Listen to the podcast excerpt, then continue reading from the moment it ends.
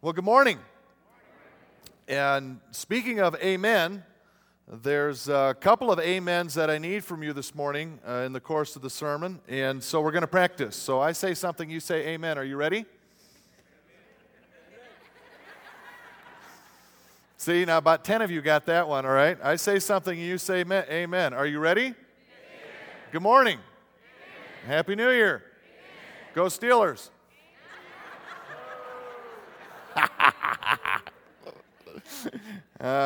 Sorry.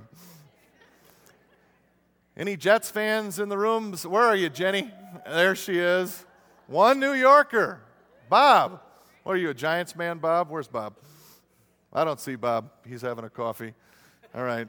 I'm a Jets fan today, too. But anyway. I haven't had the chance up here, at least, to commend you and to thank you, and I'd like to take the opportunity to do that this morning. So well done, my brothers and sisters. You, in a time of, one of the worst economic times in recent memory, and when charitable giving is at an all-time low, you decided and made the decision to trust God anyway and to give. You found a way to dig deeper, and you enabled us, and you gave us all what is necessary for us to continue in the year ahead to love God and love others. I praise God for you. Great job, brothers and sisters. Let's give God a hand. Praise God for His provision here. Now, with great power or might, and money is certainly a form of might, God tells us to love Him with all of our might. And with great power or might comes great responsibility. And so now it's up to us, so help us God, but it's up to us to make it all count. All the sacrifice that you and others have made and will continue to make this year despite tough economic times, it's up to us to make it count and to use those gifts every way that we can to continue to love God and love others in the year ahead. Can I have one more for real amen? I mean, what God accomplished together with you throughout the last year and indeed throughout the history of West Bowles, most recently including all of those amazing acts of giving and love that so many of you participated in this past Christmas, what God's accomplished through this church, He accomplished through a church community. And so it inspires me to open this year, at least, with a very short series on community, because what God did, He did through community. Not through any individual, lest any person should boast, but He did it through community. This is His modus operandi. This is God's favorite method. He had a chosen people of God. In the New Testament, when He talks even about the indwelling of the Holy Spirit in you, that you, almost without exception, is plural, did you know, addressed to community. We are all together, united in community, indwelt with the Holy Spirit. Now, theologically, I'll stand for that each individual is indwelt with God's very presence too. But the push and the emphasis even of our individual indwelling of the Holy Spirit is no man is an island. It's God's plan that all of us together combine our giftedness and combine our indwelling with God Himself to reach the world for God. Amen? Amen. And so I want to begin this year a little bit by talking about community. And it's no coincidence that community includes unity. Both the word community has it in it, but also the concept, the idea, the practice, the living out of community includes unity. Community has to include unity. Without unity, there is no community. There's just calm, and what good is that, right? So we need to have unity if we're to be a community. And so for the next 3 weeks, I'd like to share a bit on unity in community. What better place to start than with Jesus. So please turn in your Bibles, if you would, to John chapter 17. In a minute, I'll begin reading at verse 20. But you can scan at least the first part of that verse, John chapter 17. The context is we find Jesus spending His final time, His last time together with His disciples. at least 11 of them, because Judas has just left. And it's his last time that he spends with them before he's crucified the next day. John records in John chapters 13 through 17 what theologians like to call Jesus' farewell discourse. They like to use big words like that. But it's a fancy long title for it. Here's his final thing he has to say on the eve of the cross. And so we'll begin this year our discussion of unity and community by looking at the very end of Jesus' final words to his disciples right before he dies. And incidentally, John chapter 17 has to make it on a very short list of the most powerful, most special, most insightful chapters in all the Bible.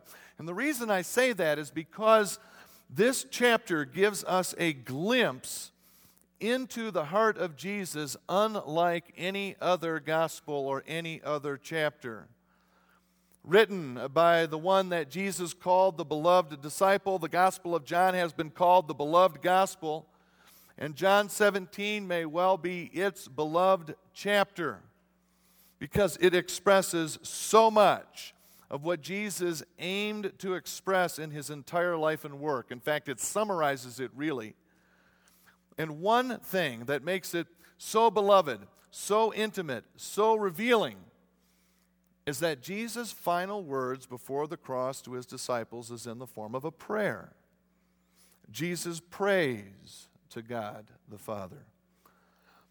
And you know, it's unfortunate, really, that the Lord's Prayer, Our Father who art in heaven, hallowed be thy name, it's unfortunate, really, that the Lord's Prayer gets all the attention it so often seems when it comes to Jesus' prayers. And I'm not diminishing the Lord's Prayer at all. It's a great prayer. It's a powerful prayer. I hope you pray it often like I do. But John 17 is no less. But you never hear of that prayer, really, of Jesus. At least I haven't in my 45 years.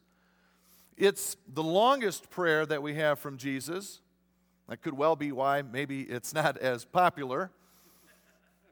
And while the Lord's Prayer is certainly comparable, not even the Lord's Prayer provides either the depth or the range of ideas offered here in Jesus' prayer in John 17.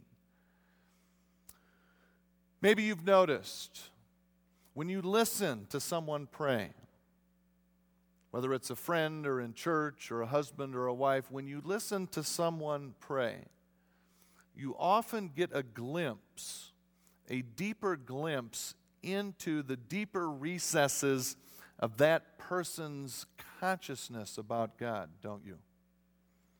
Particularly when it's a last prayer or a parting prayer before you're going to be apart for a while. And throughout the Bible, dying or departing leaders or prophets or rabbis, they would commonly provide final words of instruction to their disciples who were going to remain behind. Moses did it, you recall. At the end of his life, you'll find his last words to Israel in the last two chapters of Deuteronomy. Moses addresses God's people one last time, summarizing what's important, what's nearest and dearest to his heart before he leaves. The Apostle Paul does something similar with the entire book of 2 Timothy, an epistle that Martin Luther calls Paul's last will and testament. And now before us in John 17, we have Jesus himself doing the same. And so what is it that's on Jesus' heart and mind the night before he assures the opportunity to live together with God forever? The night before he saves the world, what's on his mind as he's there literally in the shadow of the cross? It's Jesus' last chance to share with his disciples his concerns and hopes before his arrest and trial and crucifixion. What does he say? What's his final words of instruction? What's foremost on Jesus' heart? Well, if you scan with me at least the first part of John 17, you'll see his first part of his prayer. Jesus prays that his imminent death, his obedience even to death, he prays that that will ultimately glorify and bring honor and praise to God. And then beginning at verse 9, Jesus prays for his original disciples, 11 of them there that night. And he prays passionately for them. And finally, his last words of all, did you know? Jesus prays for you. Specifically for you. Did you know that in the Gospel of John, there is a recorded prayer that Jesus prayed the night before he died on the cross directly for you? Here we have proof beyond a shadow of a doubt that Jesus had each one of you on his heart and in his mind as he climbed Golgotha and hung on the cross. You. And you might think that that alone would give this prayer as many headlines, at least, as the Lord's Prayer. Jesus prayed directly for you hours before he died for you.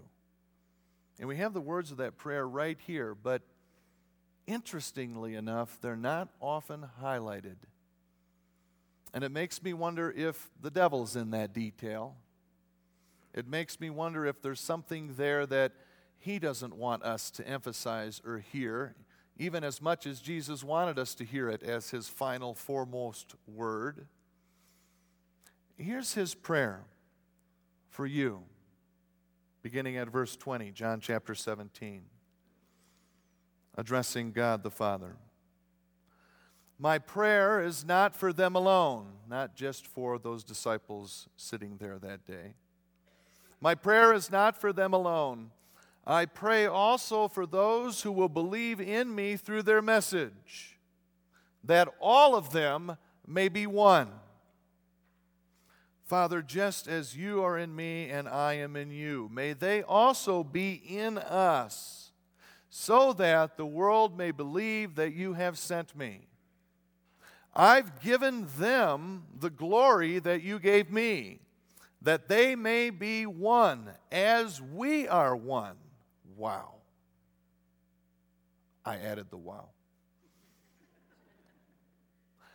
I in them, and you in me, may they be brought to complete unity. Do you see a theme developing? May they be brought to complete unity to let the world know that you sent me and have loved them even as you have loved me. Wow.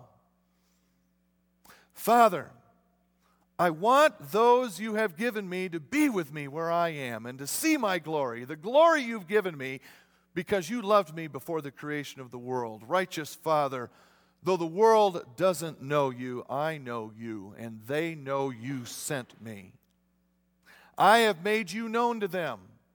And I will continue to make you known in order that the love you have for me may be in them and that I myself may be in them.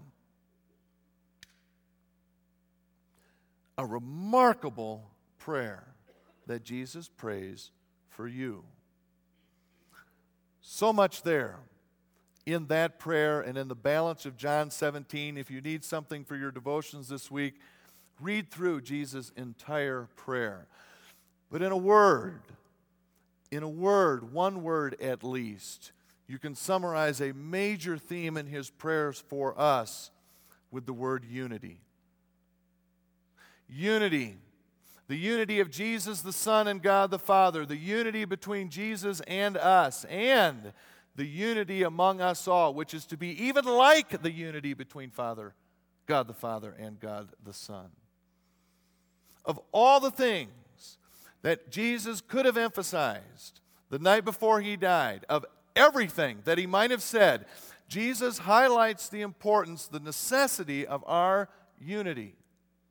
It's foremost on his heart as he goes to the cross. He opens and closes his farewell discourse with an appeal to love and to unity. Beginning back at the beginning of the discourse in John 13, he begins by giving them all a new command. Love one another, he says. As I have loved you, As I have loved you, so love one another. And then he ends with the same emphasis in John 17. Oh, may they be one. Make them one, he pleads with God. Twice, so we're sure not to miss it. Bring them to complete unity, he pleads with God. And why? Why might this be so first and foremost on his heart, this unity? Did you catch it? His reason is again at the beginning and the end of his final words, this final discourse. In John 13, Jesus commands us to love each other. Why? So everyone will know that we follow Jesus and follow a God who is love. Unity in love is the mark of a follower of Jesus. And then in John 17 again, he prays for unity so that the world will believe God sent Jesus. And so, get this, the world will know through our unity that God loves his people just like he loves Jesus the Son.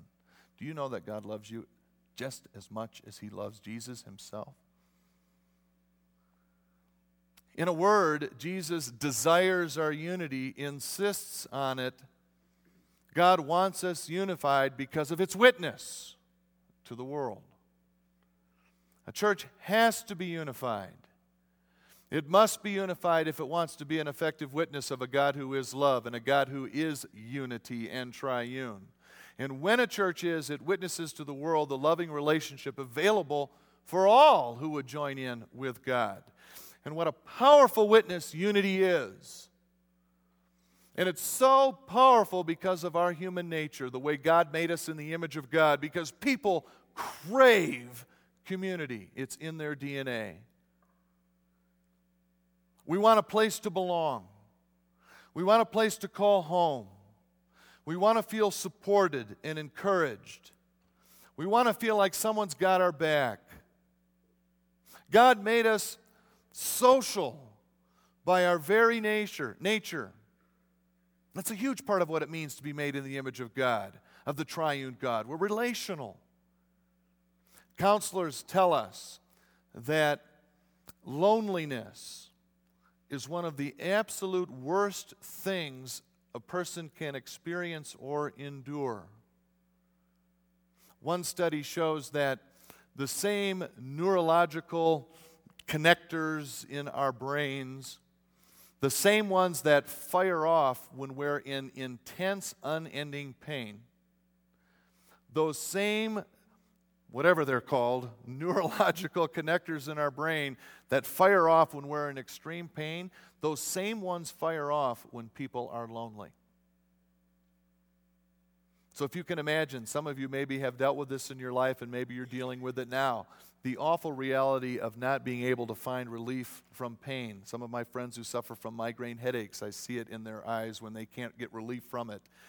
Unending, constant pain, and what that does to your spirit and to your emotions and to who you are even before God and your ability to try to act out being in the image of God. That same spirit or emotional reaction in your head puts that same thing over you when you are lonely. Counselors tell us that other studies have shown when people are isolated, when they're alone for too long. Have you seen some of those videos? They're probably on YouTube. But when you see them, when people get alone for too long, they start like going nuts. I mean, literally, they go crazy. They start to act inhuman. They don't think straight. They start talking to themselves, so it feels like someone is there to talk to. And it systematically even breaks down of what all of us would say means, what it means to be human. Because part of what it means to be human is that we relate with others. We communicate with others. We're together with others. We crave unity. One counselor writes, like we crave water. People have this deep need, a deep desire to be part of community. And the church is God's response to that deep desire and need. Because God knows he made us that way. God knows our deep desire for community and unity and to belong. And his response to that deep need in this fallen world, his intended response is the church. a people of God who are unified with God and with each other, that offered to the world is God's amazing response to every person's deep desire and need for community. We've seen it. We've read about it in the news in many different ways. One way that we read about a person's need for community, leading them to do almost anything to get it. We want it so badly. The startling success of cults, where people, we scratch our heads when we read the report of how on earth can these people be so willing to participate in even these bizarre things or rituals. Even gladly participating as a group in such bizarre things as mass suicide even. What makes a person want to do that? In large part, we're told, they're being driven by their hunger to belong somewhere, no matter the consequence. So deep is our need for acceptance and validation and affirmation and belonging, our need for community. And the church is God's response to that deep desire and need. A church unified with God and with each other and offered to the world is God's response to people's hunger to belong somewhere. So if you want to reach the world for God, if we want to as a community reach the world for God, it has to start with loving each other. Loving each other and being one, just like Jesus prayed in his emphasis before the cross. And given his emphasis, it can easily be said that our unity is among at least the most powerful witnesses we have that God is indeed our God, is the only God, and is a God of love. And so no wonder the devil works so hard to defeat Christian unity, to divide us all the time. He knows that that's a weak link. He knows that he can tease our pride. He knows that, you know what, if I can just get them to fight and bicker and divide among themselves, I will take away, I will do what I can to keep Jesus' prayer from the powerful witness of unity happening in the world. And so, of course, he attacks us there. He attacks our marriages there. He attacks the relationship between moms and dads and kids there. If he can isolate us, if he can divide us, if he can fill us with a sense of self and what I say is the right way and all, if he can get us there, he diminishes our witness. He knows how important unity is to show the world God.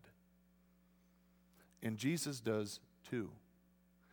It's so important to Jesus, it's so in his mind the night before he gives his life for greater unity, to enable the Holy Spirit to give us a power to unify more than ever before.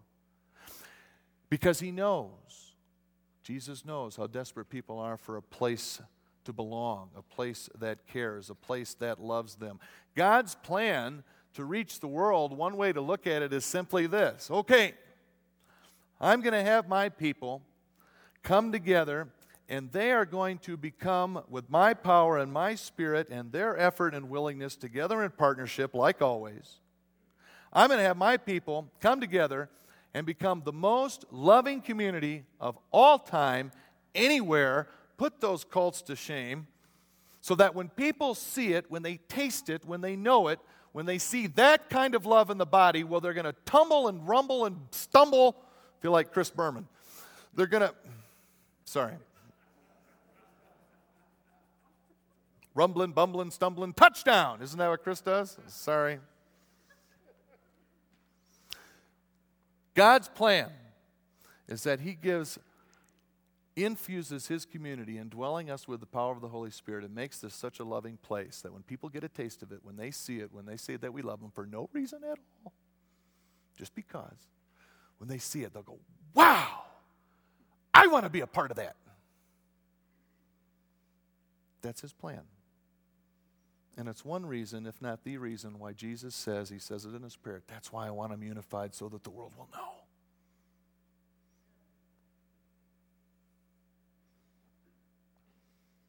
So for the next couple of weeks, I'd like to look at and explore what unity looks like among the people of God, because it's difficult.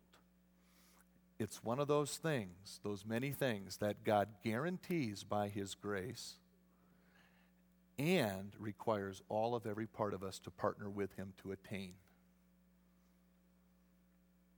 One key to our unity is to get everyone here involved in the community. And I mean everyone. And maybe past only Sunday service, if you've got the time.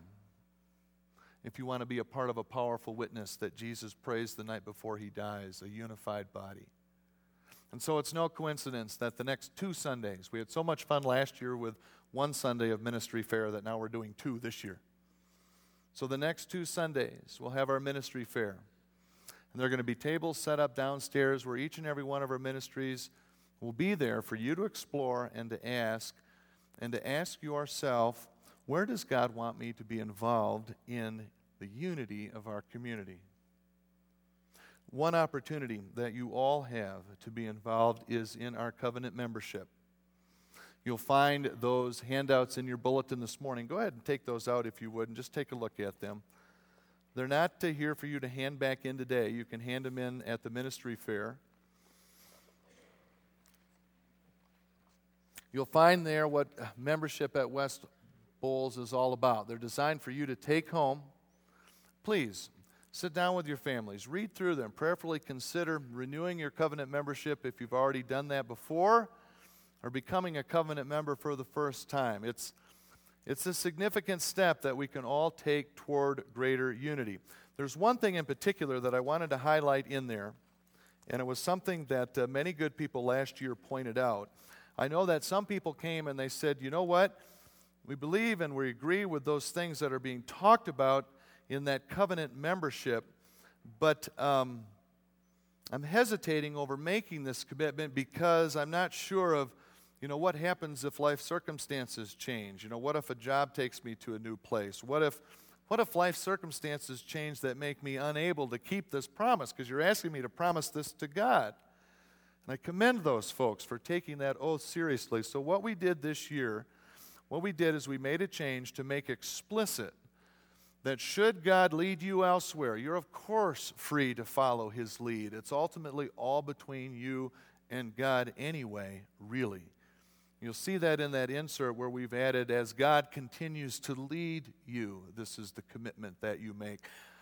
I would hope that that addresses those concerns, at least that we had last year, and that all of you, I'd love to see all of us in this room today make those promises and that commitment to unity and community this year. We'll have a covenant membership table as part of the ministry fair downstairs. Dave and George and I will be there at the table, at least any one of us or two or three of us will be able to answer any questions you might have, and that's where you can turn in that information part of the form over the next 2 weeks. So, come ready. Next week, would you, intending and eager to find a ministry into which you can dig deeper into community at West Bowles? There's all sorts of them in all sorts of different areas requiring all sorts of gifts and time, and there is something for you here, I'm convinced, so help us God. It's tough. It's tough to build unity when not everyone is involved. And I think it'd be awesome if everyone signed up for at least one thing in the next 2 weeks. Is that too high a goal? If everyone could sign up for at least one thing, what God could do with that kind of response, that willingness to be a deeper part of unity and community, what God could do with that is infinite. And that excites me. I'd like to close this morning with parts of Jesus' prayer again from John 17, only this time I've paraphrased His prayer into first person, as if Jesus is standing right here today speaking to us. And then following that prayer, if you'd please remain where you are a moment longer for a brief announcement before we're dismissed, I would appreciate that. Would you stand, please, if you are able? And here again, Jesus' words to His disciples. Hear his words to us. These are his words to you that he prayed to God 2,000 years ago. And I picture Jesus standing here today. And if we asked him, what did you want of us? What did you ask of God for us, Jesus, 2,000 years ago? He may well have said something like this, using his prayer in John 17 as a model. Soon, I'm going back to my Father in heaven. But I need to tell you these things while I'm still standing right here, so you may have the full measure of my joy within you. I have given you my Father's word, and the world has hated you for it. For you're not of the world any more than I am. I'm not asking God to take you out of the world, but I am asking that he protect you from the evil one. Don't forget, you're not of the world, even as I'm not of it. I want you to become holy by the truth of God's word. That is, you need to be different than the world. You need to obey God, loving him, loving others, because you have a special purpose. And your purpose is this: just like my Father sent me into the world to reveal him, I'm sending you into the world to reveal him too. I gave my life on a cross for you, for your salvation, sure, but also to enable you, to make it possible for you, through the power of the Holy Spirit, to give your lives sacrificially and reaching the world with the truth. Won't you join me for the sake of the world? And my brothers and sisters of West Bowles Community Church, I not only prayed for Peter and James and John and the rest of my original disciples 2,000 years ago, I'm also praying for you, for all of you. I'm praying that all of you may be one. Just like God the Father is in me and I am in him, I'm praying God will continue to make you one. I want you to be in us too. Why? So that the world may believe God sent me. I've given you the glory that God gave me, so that you may be one as we are one, I in you and God in me. I want you to be brought to complete unity. Why? To let the world know that God sent me, and to let the world know that God loves you as much as God loves me. Did you know that? Did you know my Father loves you just as much as he loves me? I want you to be with me where I am, one with God, and I want you to see my glory, the glory God has given me because he loved me before the creation of the world. Because when you see my glory, the evidence of God's love, you'll laugh out loud with joy. Though the world doesn't know God, I know him. I know him. And you know that he sent me. I know I made God known to you, and I will continue to make God known, so that the love God has for me may be in you, so that I myself may be in you. And together we can share God's love with the world. Oh, will you join me, West Bowles? And together, united in love, we can reach the world. And all God's people said, amen. Please be seated.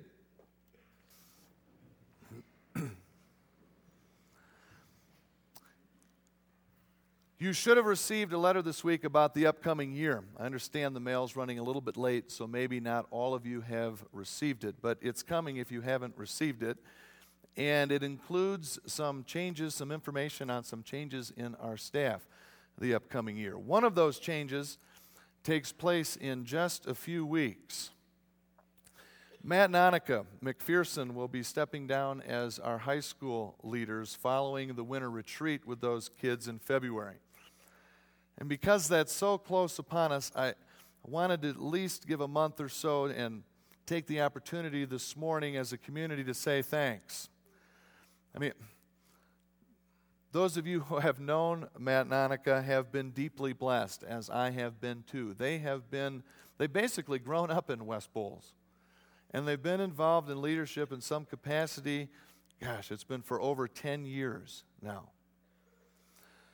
These two, I know, because the stories are legion, they keep coming. They have so greatly influenced and impacted so many lives with God's love. They're one of the most beautiful and stunning examples I've ever seen of what it means to truly biblically make disciples by developing relationships, deep and intimate relationships, and by serving others in love. Over the last 4 years that I've known them, I've watched them, and I've observed them, and I've seen what they've done with their youth. I have been so richly blessed by their selfless service to God. And seeing their example, I realize that I have a lot yet to learn about what it means to be Jesus to others in my relationships as they are to others.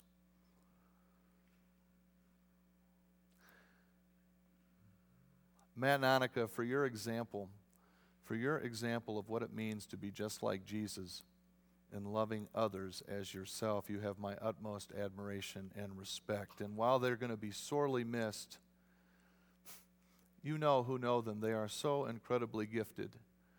And God does not waste gifts like that. He doesn't waste his gifts. And so I know that God will continue to use them in powerful ways wherever they are and with whoever they meet. Now, they asked me not to have them come up this morning, so I won't. As you might imagine, it's a difficult transition for them.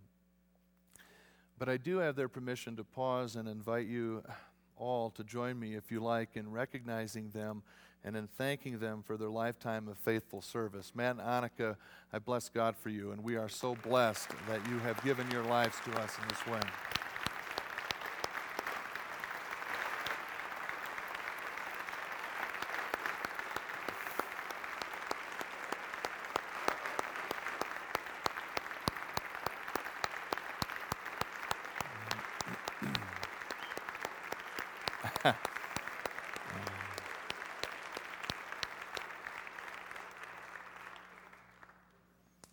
See, those kids know.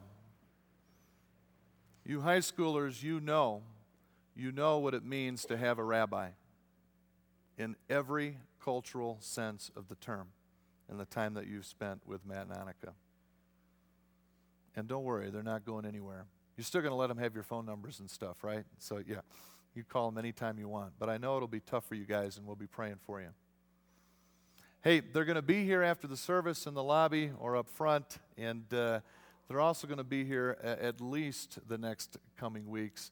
I hope you all, if you like, please make sure you find them and congratulate them and thank them for their legacy of loving discipleship. That's a huge, infinite gift that they've given our church. Grace and peace to you all.